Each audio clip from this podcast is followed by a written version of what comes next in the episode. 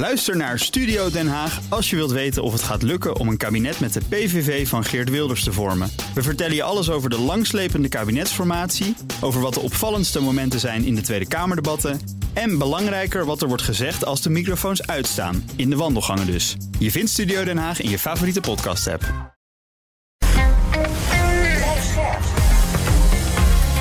BNR Nieuwsradio. BNR breekt. Ivan Verrips. Goedemorgen en welkom. Vanaf half twaalf praat ik over het nieuws van de dag. Over kantoren in ons land die uh, sinds dit jaar wettelijk verplicht zijn om een energielabel C of beter te hebben. Maar voor een groot aantal kantoren geldt dat niet. Monumentale panden is dat niet eigenlijk. Ja, moeten we daar niet een keer vanaf? Gaan we zo bespreken. En het landbouwakkoord staat onder druk.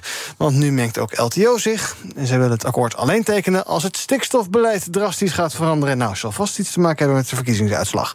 Ga ik zo bespreken allemaal met mijn panelleden vandaag. Te weten, Cas Opdam, machine Machine Learning Engineer bij Dept Agency. Goedemorgen. Goedemorgen. Goed dat je er bent. En Pieter Lossi, adviseur bij de VL-raad. Welkom. Dank je. Fijn dat je er bent. We gaan beginnen met... BNR breekt Breekijzer. En het breekijzer heeft te maken met ja, de Chinese president Xi Jinping... en de rol die China speelt bij de Russische oorlog in Oekraïne. Xi is drie dagen op bezoek bij zijn collega en vriend Vladimir Poetin. Het is zijn eerste bezoek aan Rusland sinds de oorlog in Oekraïne. Gisteren kwam Xi aan in Moskou en uh, ja, ontvingen warme woorden van Vladimir Poetin. Уважаемый господин председатель, дорогой друг, добро пожаловать в Россию, в Москву. Ja, mijn Russisch is een beetje roestig, maar hij zegt er... beste president, goede vriend, welkom in Rusland, welkom in Moskou. Nog niet heel enthousiast, maar hij zei het wel. Vandaag zijn er onderhandelingen en de verwachting is dat er samenwerkingsovereenkomsten ondertekend worden. Gisteren waren er al informele overleggen. Maar die gesprekken gaan natuurlijk ook over internationale onderwerpen... zoals die oorlog in Oekraïne. En ja, China wil bij dat conflict een beetje een soort van de rol van bemiddelaar innemen... of vredestichter, maar lijkt toch ook voorzichtig... of misschien helemaal niet voorzichtig de kant van Vladimir Poetin te hebben gekozen. Het zijn immers vrienden. Kan Xi zijn invloed op Poetin gebruiken om de oorlog te stoppen? En wil hij dat eigenlijk ook? Ons breekijzer vandaag is... als Xi echt wil, kan hij de oorlog in Oekraïne stoppen. Ik ben heel benieuwd hoe jij erover denkt. Laat van je horen. Pak je telefoon, bel naar 020 468 4x0. Dus 020 468 4x0. En ons breekijzer is... als Xi echt wil, kan hij de oorlog in Oekraïne stoppen. Je kan ook van je laten horen via Instagram. Daar heten we BNR Nieuwsradio. Maar het leukste is als je even belt. 020 468 4x0. Zometeen hoor je hoe Cas en Pieter erover denken. Maar ik begin bij Ardi Bouwers. Zij is sinoloog en directeur van China Circle. Goedemorgen. Goedemorgen. Ja, als Xi echt wil, kan hij de oorlog in Oekraïne stoppen. Wat denkt u?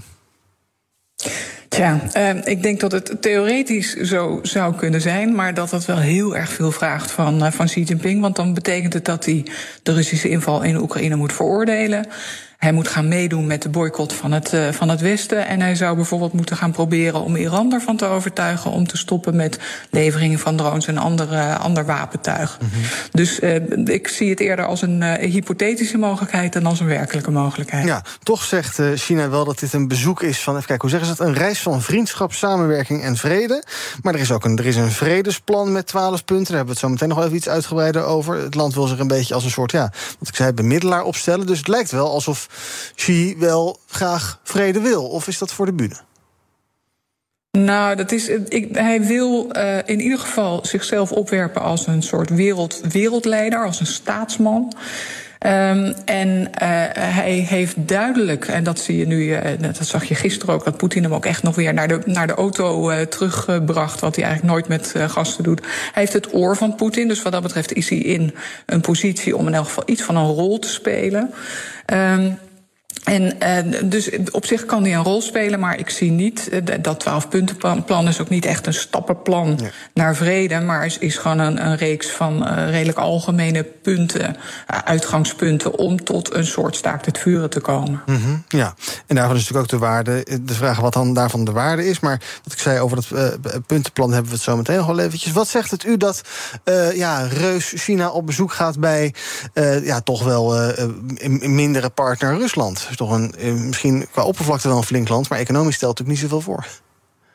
Ja, zie wil heel duidelijk toch uh, uh, Poetin een, ondersteunen. Dus steun geven en laten zien dat Rusland niet alleen staat in de wereld.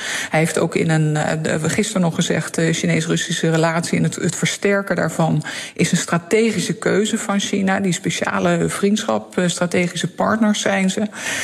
nou, in, in, de, in de propaganda gaat het dan heel erg. Wij samen kunnen vrede brengen, kunnen democratie verspreiden in de wereld, eh, rechtvaardigheid, win-win eh, eh, samenwerking. Ehm, uiteindelijk is het in belang van, van China en Rusland, en daar delen ze, delen ze hun opvattingen, om de. De positie van de VS uh, sterk te verzwakken. Dus uh, het is beide een ongelofelijke ergernis dat de Verenigde Staten uh, nog steeds de, de machtigste van de wereld zijn. En wat zij willen is een wereld waarin er plaats is voor veel meer machtscentra. Mm -hmm. En Xi Jinping ziet, ziet natuurlijk dan een zeer belangrijke rol voor, voor China. Oké, laten we zo verder praten. Ook over uh, alle details hier omtrent. Eerst even een rondje mijn panel. Cas, ons breekijzer vandaag. Als Xi echt wil, kan hij de oorlog in Oekraïne stoppen. Wat denk jij? Ja, ik ben het er eigenlijk niet mee eens. Want als Joe Biden het echt wilt, kan hij misschien ook wel de oorlog stoppen. Mm -hmm. En ik weet niet hoe, in hoeverre je, je China moet vertrouwen voor Europese vrede. Uh, wat je bijvoorbeeld, de trend van de afgelopen jaren is natuurlijk de nieuwe zijderoute van China. En dat die eigenlijk in allerlei landen investeert. En uh, ja, daar eigenlijk ook mee macht koopt op belangrijke infrastructurele uh, projecten. Een voorbeeld in Europa is bijvoorbeeld Griekenland in de haven van Piraeus, uh, waar ze dus de haven hebben opgekocht. En als ze vrede stichten in Oekraïne, misschien kunnen ze dan ook wel eisen van: hey Oekraïne, uh, wij hebben nu vrede gesticht. Mm -hmm. u, u, gaat ook de investeringen accepteren die wij doen. Ja, hangen we het vol met schulden? Ja, precies. Blijft voor altijd afhankelijk van ons. Precies. Dus nothing like a free lunch. Mm -hmm. Oké, okay, maar jij ziet er niet zoveel hel in. Oké, okay, nee. Pieter, wat denk jij? Breekijzer, als hij echt wil, kan hij de oorlog in Oekraïne stoppen? Ja, kijk, één, het gaat dus waarschijnlijk niet gebeuren. En tweede vraag is of je het überhaupt met die uh, invloedsmacht van uh, China zou moeten willen. Mm -hmm. uh, maar ik denk wel dat als uh, Xi dit zou willen, dat het dan zou kunnen. Mm -hmm. Want als je gewoon even naar het reaalpolitieke plaatje kijkt, dan is de economie van China tien keer zo groot als die van Rusland. Dan is de bevolking van China tien keer zo groot. En je moet je goed realiseren dat de oorlogskas van, van Poetin en van het Russisch regime op dit moment ook voor een belangrijk deel uh, wordt uh, gespekt. Uh, en nog steeds in stand kan blijven vanwege de, de afzetmarkt die aanwezig is in China. Voor alle en de vele rijke natuurlijke hulpbronnen die onder het grondoppervlak in Rusland aanwezig zijn. Mm -hmm. Op het moment dat dat wegvalt, dan is het uiteindelijk een langzame dood waar Rusland naartoe gaat. Dan hebben ze alleen nog maar steun van partijen als Noord-Korea, Syrië, Belarus. Ja. en dan ja, zullen zij uiteindelijk ook tot conclusie uh, moeten komen dat het een uh, doodlopende weg is waar ze mee moeten stoppen. Ja, mevrouw Bouwers, de economie. In hoeverre is uh, ja, Rusland inderdaad afhankelijk van China? Want ja, vroeger kon Russische energie mooi naar allerlei westerse landen, zoals naar ons. Maar wij willen het niet meer. als bij wijze van spreken Xi de, de, de, de gaskraan dichtdraait, is het dan gelijk klaar? Vrij snel klaar? Nou, je ziet dat inderdaad China een groot deel van de energieafname heeft, die, die eerst naar het Europa ging, heeft overgenomen. En dat daarmee China de belangrijkste handelspartner is geworden van, van Rusland. En dat is natuurlijk een, een positie waarin China en Xi Jinping graag zitten, waarin zij degene zijn die de eisen kunnen stellen en die de, die de relatie kan vormgeven. Dus voor, vanuit Rusland gezien is China ongelooflijk belangrijk. Vanuit China gezien is Rusland best wel belangrijk, maar duidelijk het kleine broertje in de relatie. Ja. Even naar dat vredesplan. Uh, u zei al, het is niet echt een uh, ja, stappenplan of iets dergelijks. Er zijn een paar uitgangspunten. Ik heb het hier voor me liggen. Dingen als uh, ja, respecteer de soevereiniteit van een ander land. Nou, oké. Okay. staakt het vuren inderdaad. dialogen en onderhandelingen. tegen sancties die niet goedgekeurd zijn door de Veiligheidsraad. Nou, we weten hoe dat werkt in die Veiligheidsraad. Um, maar goed, daar zitten ook wel zaken in die Rusland um, die niet positief zijn voor Rusland. Respecteer de soevereiniteit van een ander land. Dat spreekt toch ook direct Moskou aan? Ja, dat is op zich dat is eigenlijk een van de belangrijkste punten in, uh, in dit twaalfpuntenplan. Dat is respecteer de soevereiniteit is altijd uitgangspunt geweest van het Chinese buitenlandse beleid. Uh, wat, wat je hier ziet is dat er een verschil is tussen woorden en daden. Dus in woorden uh, is China altijd een voorstander van het respecteren van soevereiniteit. Mm-hmm. Heeft ook met het Taiwan-vraagstuk te maken, waarbij China zegt: Taiwan is eigenlijk onderdeel van China en jullie moeten je daar allemaal niet mee bemoeien. Uh, maar ja, als je dat werkelijk letterlijk neemt, dan zou je natuurlijk die uh, Russische inval moeten veroordelen. En dat doet hij niet. We gaan naar onze bellers. 020 468 4 keer 0 is ons telefoonnummer. Breekijzer, als Xi echt wil, kan hij de oorlog in Oekraïne stoppen. Als je wil reageren, dan pak je nu je telefoon. 020 468 4 keer 0 Met wie kan ik anders beginnen dan met Rob? Goedemorgen, Iwan, met Rob Beeld. Ja, ik ben het eens met de stelling... als Xi zijn politieke en economische steun intrekt... dan is het zo gebeurd. Dan uh, wordt het voor Rusland heel moeilijk. Maar wat betreft die soevereiniteit... ja, als meneer Xi dat oprecht meent... dan moet hij zich maar terug gaan trekken uit Tibet. Want in 1950 door de communistische China is geannexeerd. Mm. En het eiland Formosa, wat nu Taiwan wordt genoemd... ja, de oorspronkelijke etnische bevolking... die zijn meer verwant aan de Filipino's... dan aan de Chinezen zelf wat dat betreft. En als het bezet wordt dan raken die mensen, die oorspronkelijke etnische bevolking, raakt ook zijn mensenrechten kwijt. Hm. Maar wat zie je in wezen wil. Dat is hypocriet de grootste bedreiging, de grootste bedreiging voor autocraten in Xi en Poetin, dat zijn uh, mensenrechten, dat is vrijheid van meningsuiting, dat is democratie, vrijheid van vergadering en vereniging. En dat willen ze gewoon tegen gaan werken. Daarom wilden ze de Westerse en de, de, Oosten en de andere democratieën willen ze gewoon verzwakken wat dat betreft. En ze streven naar een multipolair wereldbeeld, wat gebaseerd is op het Weens congres, voert voor Metternich, maar wel van autocratische landen met satelliet dus autocratische, multipolaire wereldorde. Dat, dat wil Xi in wezen. Ja, dank voor het bellen, Rob. Sam, goedemorgen. Ja, goedemorgen.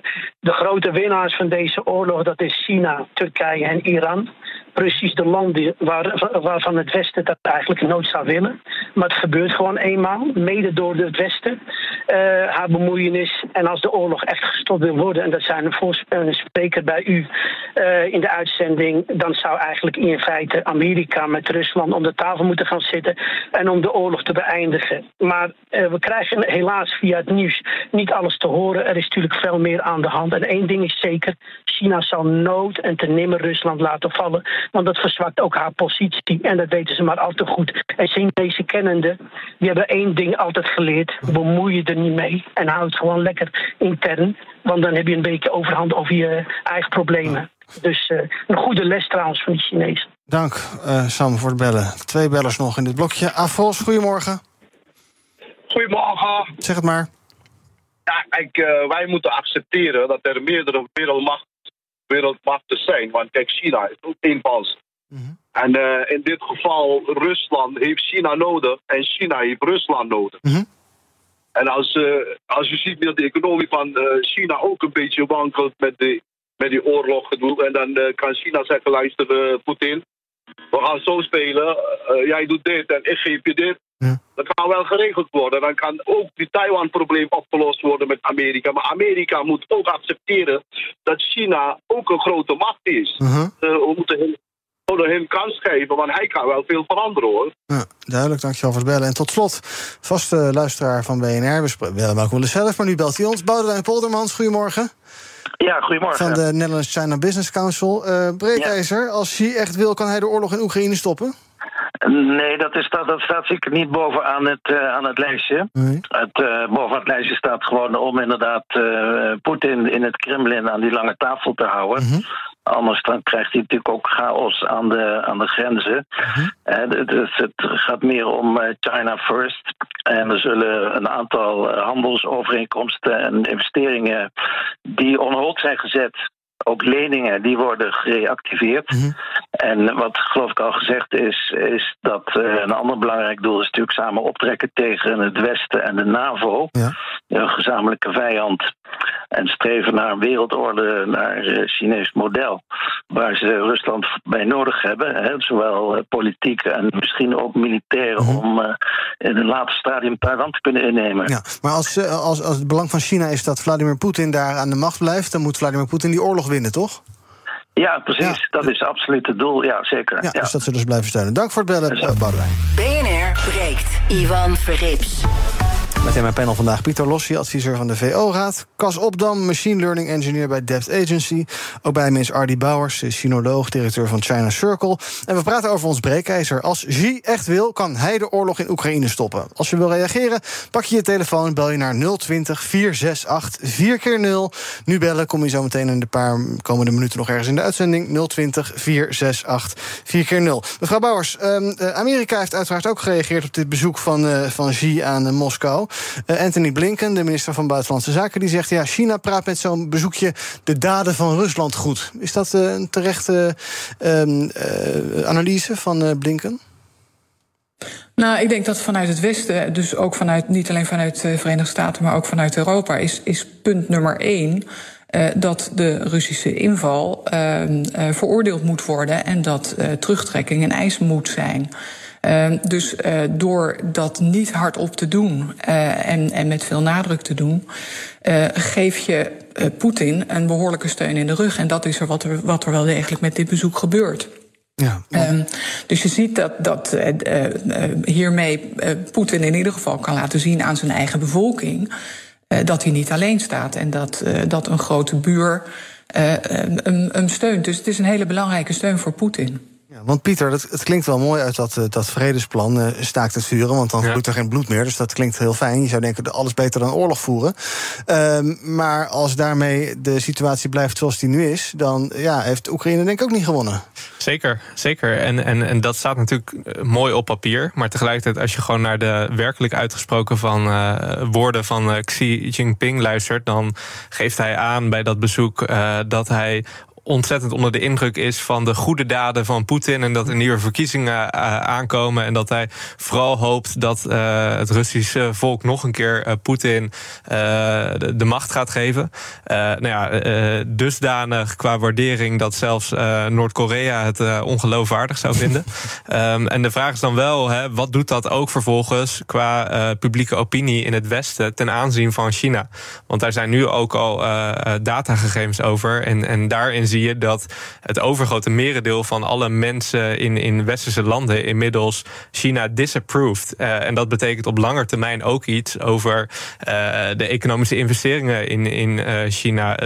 Het aantal geld dat in bedrijven op de aandelenmarkt van China wordt gevestigd. Mm -hmm. En de vraag is dus wel ook dus of China in een geglobaliseerde wereld met deze eigenlijk um, bipolaire houding werkelijk dienstbelangen uh, optimaliseert. Of dat ze uiteindelijk in een soort spagaat uh, terechtkomt. Hm. Kas, er gaan verhalen, maar dat gaat al tijden. Dus wat er van waar is, weten we niet zo goed. Maar dat uh, Xi ook eventueel zou gaan bellen met, uh, met Volodymyr Zelensky, de Oekraïnse president.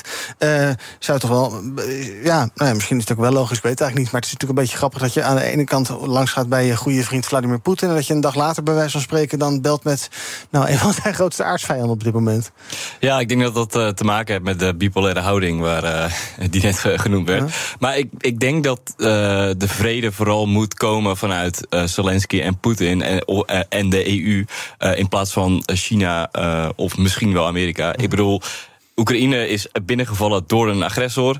En er moet vrede komen. En dat kan je alleen met elkaar uitpraten met z'n tweeën. En ja, leuk dat er een broker is, maar niet iemand dat China is nou niet bepaald de partij die daar geschikt voor is, zou ik zeggen. En nou helemaal niet voor een Europese vrede. Daar zie ik dus liever de EU een rol in spelen. Of misschien Amerika, maar ja, liever de EU. Want dat is wel waar ze de toekomst op hebben gevestigd. En waarom zou China een vrede, maken, een vrede stichten in Europa waar de EU ja, het meeste baat bij zou kunnen hebben. Mm -hmm. Ja, dat vind ik een vreemde, uh, vreemde stellingname. Ja, dus niet in het belang van de westerse wereld. Precies. Nee. Ja. Uh, intussen, mevrouw Bauer, zien we dat uh, de premier van Japan, Kishida, vandaag een soort verrassingsbezoek brengt aan Oekraïne. Het laatste van de G7-landen dat er langs zou moeten gaan. is dat ook een teken, althans dat daar nu langs gaat, is dat ook een teken naar Moskou dat ja, dat buurland van China kiest voor Kiev en niet voor Moskou?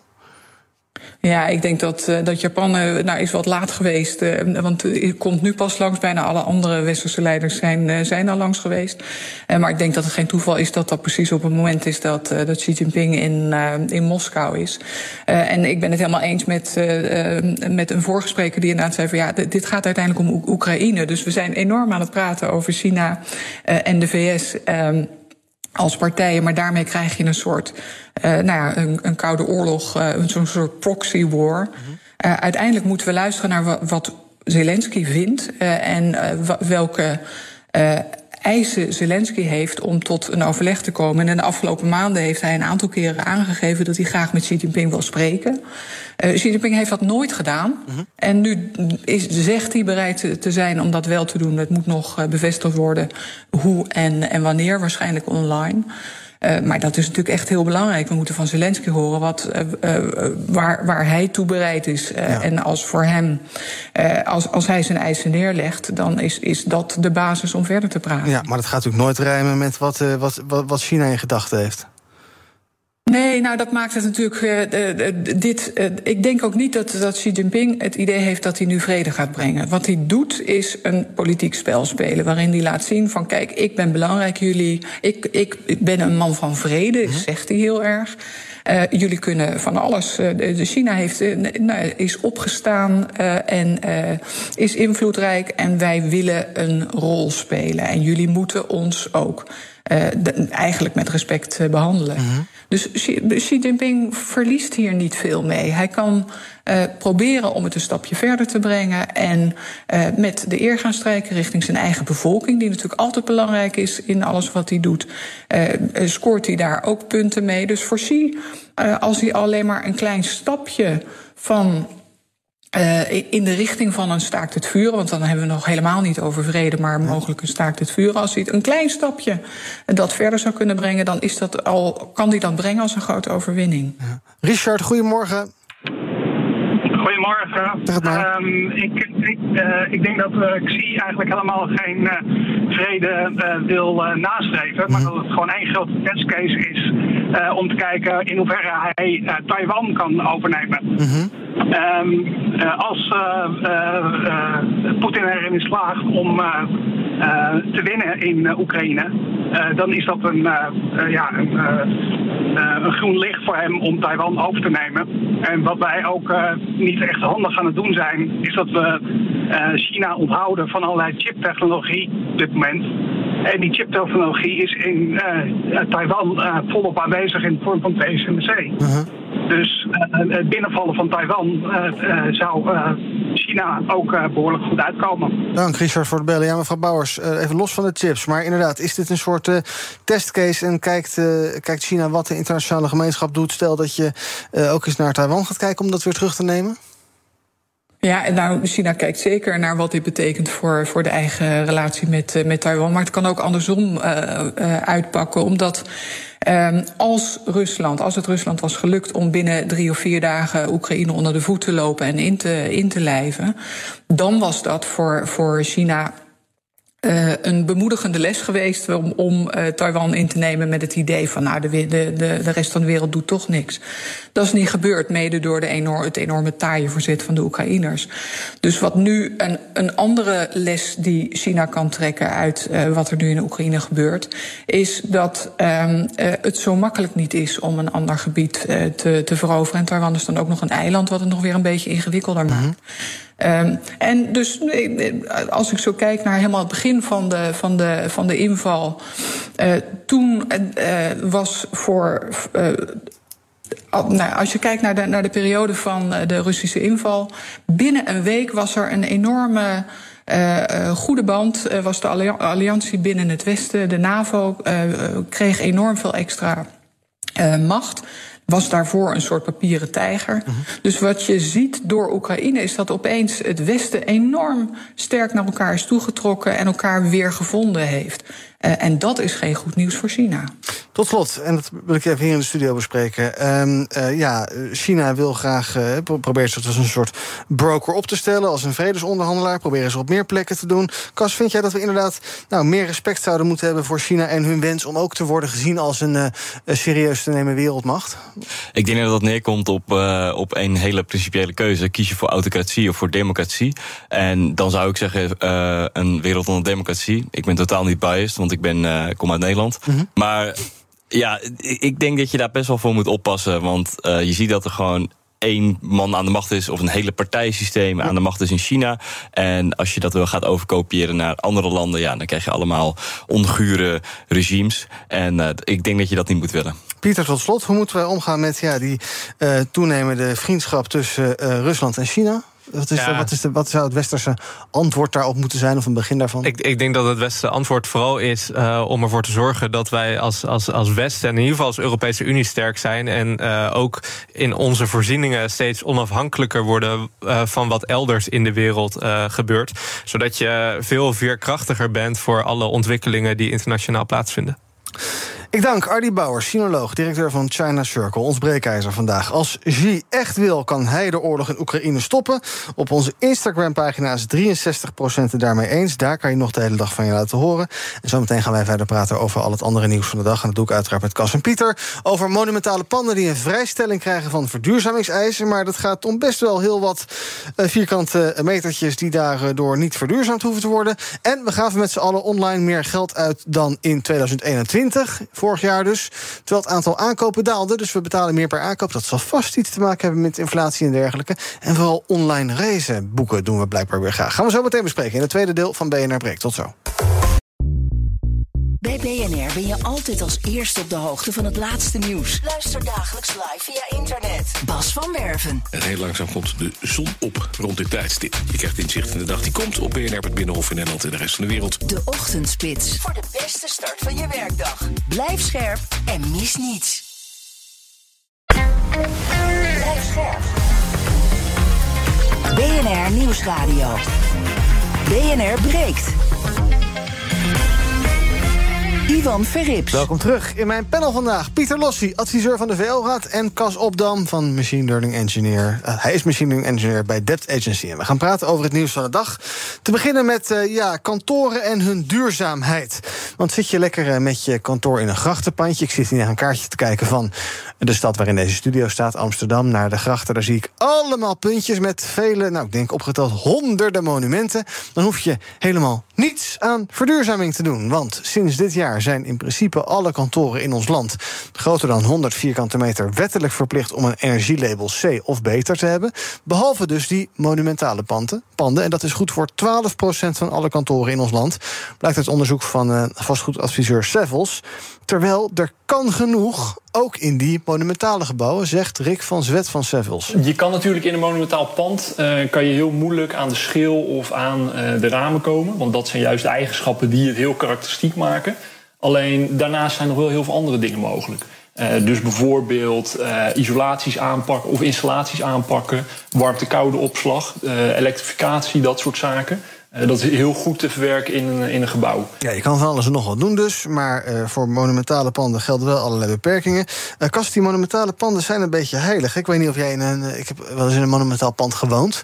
Hadden we nog steeds tot... nou, ik ben er vorig jaar weggegaan, we hadden nog steeds enkel glas. Ja, en dat mocht dan niet aangepast worden. En als je in een monument woont of werkt... dan is dat toch een beetje heilig. Dan moet je blijkbaar accepteren dat het oude troep is en oude troep blijft. Is dat terecht?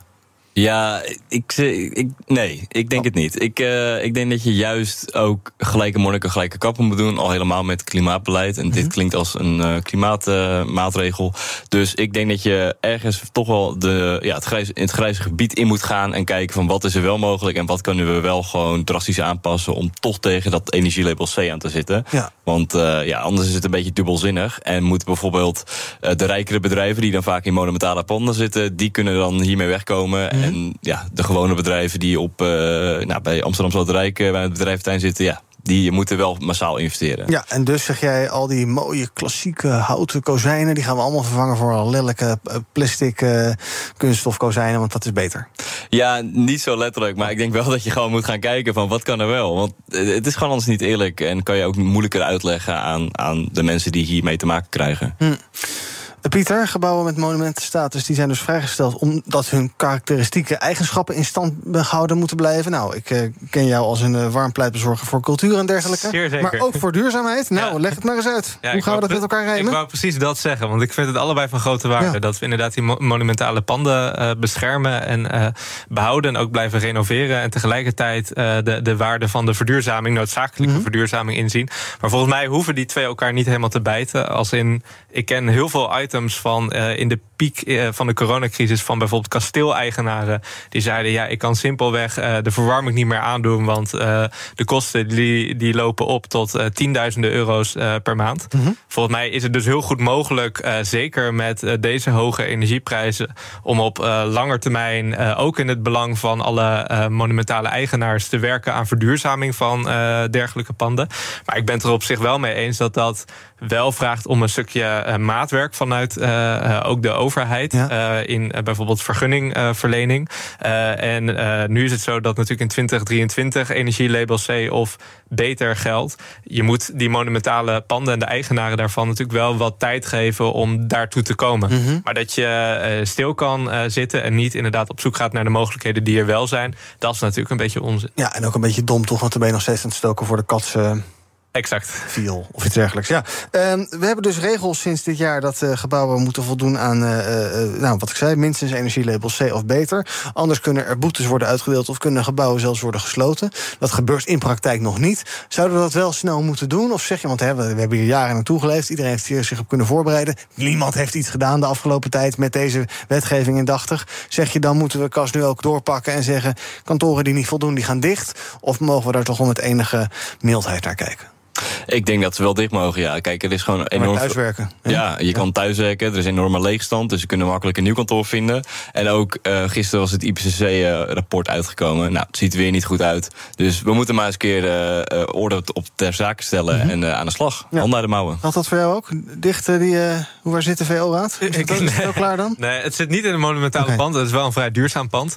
Kijk, hiervan vind ik dat de overheid voldoende termijn moet geven aan, aan bedrijven om ervoor te zorgen in een uh, boekhouding dat ze ook echt investeringen voor de lange termijn kunnen doen. En dat zie je ook wel een beetje. Uh, er zijn allerlei bedrijven en kantoren die dan vervolgens verduurzaamd hebben. En dan opeens sta, staat op de politieke agenda dat bijvoorbeeld de salderingsregel mm -hmm. wordt afgebouwd. De overheid moet daarin dus wel ook een betrouwbare partner zijn richting bedrijven en eigenaren van, van panden. Zodat ze echt ook die langetermijn investering kunnen uitstippelen. En ook weten dat het op lange termijn rendabel is. Niet alleen financieel, maar dus ook voor allerlei immateriële duurzame ambities. Zodat je daar maar niet meer voor de katsen. Yes, stoot. exact. Ook Diana Matroos vind je in de BNR-app. Ja, inderdaad. Je kunt live naar mij luisteren tijdens de Big Five. Ook handig in de BNR-app. Breaking nieuwsmeldingen, maar ook het allerlaatste zakelijke nieuws. En je vindt in de app alle BNR-podcasts, waaronder Wetenschap Vandaag. Download nu de gratis BNR-app en blijf scherp. BNR Ga ik verder praten met Pieter en Cas over het nieuws van de dag. En laten we het even hebben over. Ja, het is toch eigenlijk wel een soort nasleepje van de verkiezingen nog steeds. LTO. Vanochtend in de Telegraaf, de Land- en Tuinbouworganisatie, zegt uh, dat ze zij aan zij staan met uh, BBB, zegt uh, LTO-voorman Sjaak van der Tak. Het hele stikstofbeleid moet hard aangepakt worden. En gebeurt dat niet, dan gaat LTO geen handtekening zetten onder het landbouwakkoord. En dus eisen zij geen gedwongen onteigening van boeren. Stoppen met het kabinetsplan om de halvering van de stikstofuitstoot te versnellen naar 2030. En ik zag vanochtend al reactie van Jan Paternotte van D66. Die zegt nou, wij als D66 gaan niet als standpunt van ons standpunt veranderen. En dus dreigt het een soort trein te zijn die uh, vol op een ravijn afrijdt en het stikstofdrama nog verder verbreedt.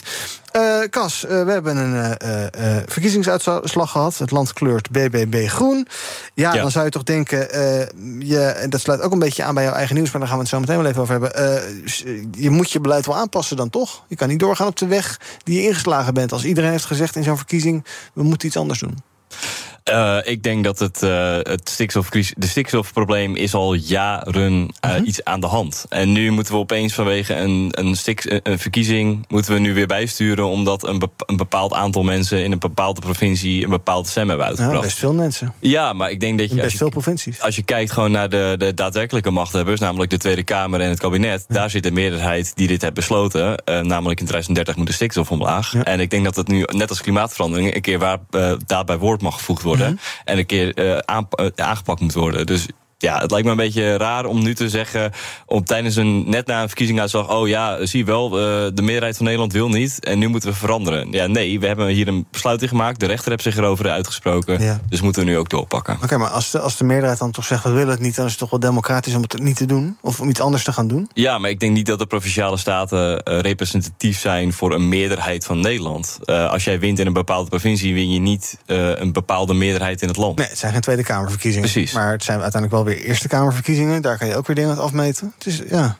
Ja, eh, ik, ik, ik denk dat, je, dat, je, dat ze nu gewoon... eh, Koers moeten houden. Ja, want anders kan je weer dit in de ijskast gaan zetten... en dan kan je weer een kabinetscrisis gaan fixen. Mhm. Maar dat lost niks op. Pieter, help eens.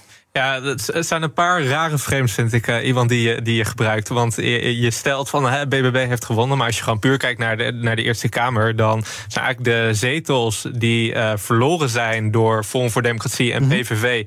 die al tegen dergelijk stikstofbeleid waren... Het, eh, van de verkiezingen in 2019... zijn eigenlijk... toegekomen aan eh, BBB en de winst daarvan. Is nog steeds is het zo onder de streep dat een grote meerderheid van de Nederlanders heeft gestemd voor stikstofbeleid. Wat betreft de LTO eh, is het natuurlijk het goed recht van LTO om eigen keuze te maken en niet te tekenen. Ik snap ook dat eh, een partij ook eh, zelfverzekerder wordt door het momentum dat mede door de BBB is gegenereerd. Tegelijkertijd is het ook gewoon aan minister Adema natuurlijk zelf om beleid te maken. En daar is hij helemaal niet afhankelijk van, de, van de LTO voor. Sterker nog, als je kijkt naar bijvoorbeeld staatssecretaris Van Ooyen, die heeft in oktober vorig jaar nog gezegd: die preventietafel problematisch alcoholgebruik. Ik ga dat stoppen, want het gaat niet snel of het gaat niet snel genoeg. En we zijn inmiddels met de maatschappelijke partners langzaam in een impasse terechtgekomen. En ik zie uit mijn brede afweging die ik als eh, vertegenwoordiger maak van het kabinet, Ja. dat er nu meer actie nodig is. En nou ja, het is ook het goed recht van bewindspersonen om dat nu te gaan doen. Ja, maar ik geloof dat dit landbouwakkoord komt voort uit het advies van Remkes. Die zei, ga het nou samen met die, met die industrie doen, met die landbouwindustrie. Eh, dus Adema moet eigenlijk zeggen, joh, bekijk het maar. Ik ga het zelf doen zonder de industrie. Ja, op het moment dat de keuze anders zou eh, worden, dat we weer in een impasse terechtkomen, dat boeren nog steeds geen duidelijkheid krijgen, ja, dan, dan denk ik dat eh, het wijs zou zijn eh, als politieke leiders ook echt leiderschap eh, nemen en dan maar richting de samenleving het draagvlak gaan proberen te verkrijgen, dan per se door de handtekening van, van zo'n partij. Eén notie wel is dat uiteindelijk ik de discussie over het hoe van stikstofbeleid wel een relevante vind en ook het op zich terecht vind dat een LTO aangeeft, bijvoorbeeld hè, gedwongen uitkoop, eh, moet je dat willen? Of zijn er andere manieren waarmee je onder de streep wel de natuur kan beschermen en tegelijkertijd ook perspectief geeft Ja. aan die vele tienduizenden boeren in Nederland? Ja, toch in de coalitie, eh, eh, daar staan ook zeker niet alle neuzen meer dezelfde kant op. Luister eventjes mee naar bijvoorbeeld in dit geval eh, CDA, prominent en eh, gedeputeerde in de provincie Limburg van splinterpartijtje CDA. Dus Madeleine van Torrenburg, die zei dit bij WNL. We gaan het ook in de provincies gewoon niet doen. We gaan het gewoon niet doen? Nee. Onze statenleden, ook in Limburg, hebben gewoon heel duidelijk gezegd... wij willen nu beginnen, we willen die discussie niet. En volgens mij, als we dit land een beetje bestuurbaar willen houden... dan moeten we echt serieus stoppen. Ja, en eh, het, het, het, eh, in het CDA hoor je dus dit soort geluiden. Bij de VVD hoor je een beetje soortgelijke geluiden. Althans, ook wel eh, pro- provinciebestuurders die zeggen... we moeten het maar anders gaan doen. Eigenlijk is D66 de enige die de rug een beetje recht houdt. Die zegt, we moeten hiermee doorgaan. Hoe moet dit nou verder, Cas? Eh, ik denk dat eh, de coalitie over links moet in de Eerste Kamer en het gewoon moet gaan doorvoeren. Ik bedoel, we hebben al. Innovatie is hier niet het gouden woord. Of we moeten even gaan kijken of het wel kan. Ja, we hebben al zoveel tijd gehad om te kijken of het al kan. En nu lopen we. Nu moet de rechter aan de pas komen om hier om een doorbraak te forceren. Ja, ik denk dat, dat we nu niet meer moeten weglopen als kabinet. En er gewoon even politieke verantwoordelijkheid moet genomen worden in het landsbelang. En niet zozeer in het landbouwbelang. Oké, dus eh, eh, ogen op de bal wat jullie betreft. En dan eh, inderdaad met over links met de linkse wolk en Volt of iets dergelijks de Eerste Kamer door. Ja, hoewel dat ook niet gaat gebeuren. Als in, eh, jullie wisten vanochtend ook te melden dat bijvoorbeeld een Partij voor de Dieren en Volt inmiddels ook hebben losgelaten aan 2030. Maar eigenlijk willen dat het naar 2025 eh, gaat. En op het moment dat je linksom gaat, heb je waarschijnlijk straks ook geen meerderheid met slechts PvdA en GroenLinks. Waardoor je ook bijvoorbeeld een Volt of een Partij voor de Dieren nodig hebt. Het CDA gaat nooit toekennen dat zij met partijen gaan regeren die nog veel stelliger zijn eh, wat betreft hun missie om de natuur te beschermen. Dan uh, slaan we maar gelijk door met jullie eigen nieuws. Want Cas, jij, uh, wat jij wilde aandragen als eigen nieuws sluit hier perfect bij aan. Uh, is een column van Sander Schimmelpenning, geloof ik, hè? Klopt, ja. die ja. heeft het over de, ja, de boze burger en de angst voor de boze burger... en ook hoe daarop gereageerd wordt. Nou, dat is, vertel maar. Ja, nee, wat zijn punt is, is eigenlijk dat je inderdaad een hele grote achterban hebt in Nederland die vanuit de landbouw stemt op de BBB, maar dat een, uh, en ook de, dat je de tegenstem hebt. En dat zijn eigenlijk de basis, in de basis de stemmers van de BBB. Maar een grotere, waarom de BBB nu nog significanter heeft gewonnen dan bijvoorbeeld het FVD vier jaar geleden, is omdat er ook gewoon heel veel boze burgers zijn die het eigenlijk wel goed hebben, maar alsnog tegen gaan stemmen, mm -hmm. puur met een onderbuik. En dat is eigenlijk zijn punt. Ja. En dat triggerde mij ook een beetje om te gaan onderzoeken van oké, okay, maar waar hebben we het nou over en waarom is dit nou zo'n zo'n groot iets? En als je kijkt naar hoeveel mensen er werkzaam zijn in de agrarische sector, zijn dat er ongeveer 200.000 mensen, waarvan er eigenlijk ongeveer 10 à 20.000 mensen melkveeboeren zijn en dus verantwoordelijk zijn voor de stikstofuitstoot. Ja. En ook daarnaast zit de bio-industrie neemt enorm veel ruimte in in Nederland, de ruimte die we goed kunnen gebruiken om bijvoorbeeld te gaan wonen. En ja, ik, ik begrijp gewoon niet echt heel erg waarom er nu een minderheid in Nederland, eigenlijk, als je puur kijkt op het electoraatgebied, uh, electoraal gebied, ja. waarom die zo'n luide stem hebben en waarom die zoveel uh, ja, invloed kunnen uitoefenen op het stikstofbeleid. En hè, ook op dit artikel van moeten we nu wel door met het stikstofbeleid in ja. 2030. Ja, ik, ik ben dan toch een beetje van mening dat, uh, ja, ik ben, nog, ik ben toch wel eens met Sander Schimmel ben ik dat we niet zo bang moeten zijn voor deze boze stem. En dat we zo'n minderheid hebben die zo uh, is en ook kan zoveel invloed kan uitoefenen. Ja, ja want Schimmelpenning zegt dus ook, die noemt het iets raars dat als je dan uh, een partij uh, verliest verkiezingen en zegt oké, okay, dan gaan we het helemaal anders doen, dan, dan adopteren we de standpunten van de, de partij ja. tegenover ons en dan gaan we dat volgen. Maar dat ja. zou je dus niet moeten doen. Je zou moeten vasthouden aan de afspraken die je gemaakt hebt en de ideeën die je hebt. Ook al heeft dus een, is er toch wel een duidelijk signaal gekomen. Ja, en ik denk ook dat je, uh, ja, je moet inderdaad vasthouden aan je eigen beleid. En ten tweede moet je ook nu eens een keer een beslissing durven nemen. Ik bedoel, dit is wat ik net ook al zei. Het is al zo lang uitgesteld. Hm. En uh, we mogen nu echt wel een keer doorpakken. Ja, vraag is dus wel dan of het in de Eerste Kamer redt. En ook wat die provincies gaan doen. Want als we inderdaad provinciebestuurders hebben die zeggen: joh, we gaan het gewoon niet doen. Ja. Dram het maar door dan. Hoe... Dan moet er ook de Rijksoverheid maar een wet aannemen dat dat wel kan. Ja, maar dan heb je gewoon nog steeds provinciebestuurders hebben die zeggen: nou, dat doen we gewoon niet. Ja, maar dat lijkt me niet echt heel realistisch in Nederland. Ik weet het niet. Ja, ik ja, ben ik niet weg mee eens. Jij denkt als het uiteindelijk dat het door, als het doorgedramd wordt, dan gaat het wel gebeuren. Ja, ja. Ik bedoel, weet je, ik, ik, ik was laatst ook... Pieter, in... zijn hand op. Ja, ik, ik wil er toch op reageren. Ja, lief, want, ja. want met, met alle respect uh, vind ik het toch van weinig inlevingsvermogen... en, en mededogen uh, getuigen dat we uh, vanuit de progressieve hoek... waar ik in ieder geval mezelf toe reken... ook wel vrij makkelijk over een hele grote groep zeggen... nou ja, het zijn boze burgers en die hebben het goed... en die stemmen alleen maar uit eigen belang... en zijn niet bezig met, met het landsbelang.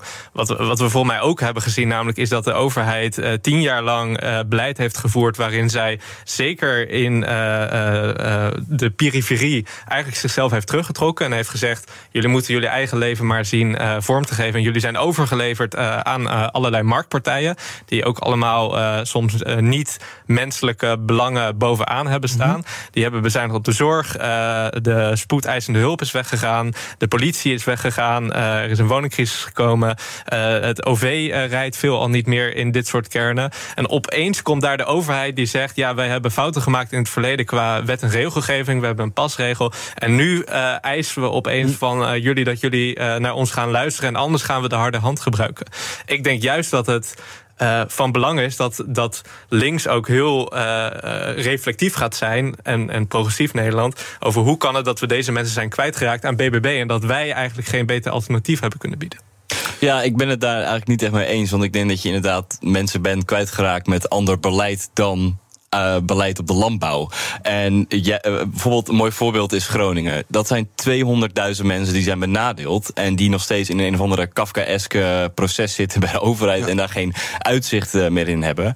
En nu moeten wij vanwege de tegenstem op de BBB nu massaal het landbouwbeleid aanpassen. Ik denk dat als je puur kijkt vanuit milieu, dan is het nodig om te handelen op stikstof. Maar ik ben het ook wel deels met je eens dat, je dat we inderdaad weer moeten handelen op bijvoorbeeld OV-lijnen in de provincie. Of, of betere, nou, betere zorginstellingen, et cetera. We moeten weer investeren in de provincie. Ja. Uh, maar nee, ik denk niet dat, dat we nu opeens massaal iedereen tegemoet moeten komen. Of Nee, vanwege. eh, Maar dat is natuurlijk een beetje de manier waarop. Dus oké, Pieter, ik wil graag naar jouw eh, nieuws van de dag. Want jij wil het hebben over de ja, vermenging tussen eh, onderwijs en eh, de Zuidas en de Belastingdienst. Dat moet je even Ja, als je vanochtend op eh, vandalen.nl het woord samenwerking opzocht, dan zag je daar als definitie ook opeens corruptie bij staan. Het is namelijk zo dat eh, zes Zuidas-kantoren grote invloed hebben op eh, vier universiteiten eh, die eh, de indirecte eh, belasting, eh, belastingen mogelijk maken. Eh, en dan gaat het bijvoorbeeld over de aanstelling van het overgrote deel van het personeelsbeleid, maar ook over dingen als tentaminering en de inhoud van het onderwijs tot aan studieboeken eh, aan toe. En wat je eigenlijk daar ziet is dat deze bedrijven de sponsor zijn van die opleiding. En eigenlijk aangeven, we willen er een soort beroepsopleiding van maken. En we willen zoveel mogelijk eh, potentiële jongeren die daar aan die, beroeps, oh, aan die opleiding beginnen, willen we ook eh, recruteren. Eh, en dat zij er eigenlijk voor pleiten dat er zo min mogelijk academisch onderzoek wordt gedaan. En tegelijkertijd zie je ook dat bijvoorbeeld de Raad van Toezicht van deze opleidingen bestaat uit allemaal van vertegenwoordigers van deze Zuidas-kantoren. Denk aan KPMG en AI en Deloitte en et cetera. Ehm, en dat zelfs de voorzitter van eh, die Raad van Toezicht, de voormalig eh, belastingexpert was van de Hoge Raad, die dus in het verleden jarenlang advies heeft uitgebracht aan de Hoge Raad over bijvoorbeeld allerlei eh, belastingontwijkingsconstructies, waar juist vaak ook die eh, zes eh, Zuidas-kantoren bij betrokken waren. Een bizar verhaal. Oftewel, ja, het is echt de hele financiële sector, Zuidas-sector, is helemaal verstrengeld geraakt met ehm, eh, nou, deze universiteiten en deze eh, opleidingen. En ik hoef jou niet te vertellen dat het zeer problematisch is dat hiermee gewoon het totale eh, academisch karakter wordt aangetast. En dat het zelfs zo is dat het overgrote deel van eh, de docenten aan deze opleidingen ook vervolgens nog eh, parttime partner zijn van deze Zuidas-kantoren. Oké, Ja, is- nou duidelijk dat dit niet kan. Nee, je had al het schimmige verhaal van... oké, hoogleraar, hoe worden die bekostigd? Maar dit is gewoon echt foute boel, denk ik. Maar opheffen voorlopig of zo? Want ja, eh, Ja, het grappige is dat bijvoorbeeld eh, Leiden Universiteit eh, bij het beantwoorden van de vragen van Follow the Money eigenlijk al heeft aangegeven: ja, misschien hebben jullie wel gelijk en misschien moeten we ook wel heroverwegen of deze constructie klopt. Dus volgens mij weten deze universiteiten heel goed dat het foute boel is, dat het niet ethisch is, dat het niet zou moeten, dat dit neigt naar corruptie. En vraagt dus ook heel snel dat hier in ieder geval ook een overheid op ingrijpt. Kijken wij tot slot van deze uitzending nog even naar wat er trending is op de socials. De Eerste Kamer is trending. Daarin eh, bespreken mensen wat zij vinden van een mogelijk nieuwe samenstelling. Grote winnaar uiteraard BBB. Momenteel 17 zetels. Definitieve samenstelling wordt pas eind mei bekend, want dan wordt er gestemd. Ook trending is... Voor het oplossen van deze misdrijven is de hulp van het publiek onmisbaar. Dit gebeurt vaak via Meld Misdaad Anoniem. Ja, maar dat gebeurt steeds minder. Het aantal tips bij Meld Misdaad Anoniem bij M is het afgelopen jaar fors gedaald. Schrijft onder andere RTL Nieuws. En ook eh, trending hashtag klimaat, hashtag IPCC. Gisteren kwam er weer een rapport uit van dat IPCC... waar het blijkt dat we ons eh, klimaatdoel heel waarschijnlijk niet gaan halen. We steven af naar een opwarming met 3 graden in plaats van de anderhalf tot 2 graden die we afgesproken hadden. We kunnen wel op die anderhalf graad uitkomen, maar er staat ook heel, bij- heel duidelijk bij dat we daar niet mee bezig zijn. Nee, het kan nog wel, maar er moet er wel heel erg veel meer gaan gebeuren... zei klimaatredacteur van BNR, Mark Beekhuis. En tot zover BNR Breekt voor vandaag. Ik dank Pieter Lossi, adviseur van de VL-raad... en Cas Opdam, machine learning engineer bij Debt Agency. Fijn dat jullie er waren.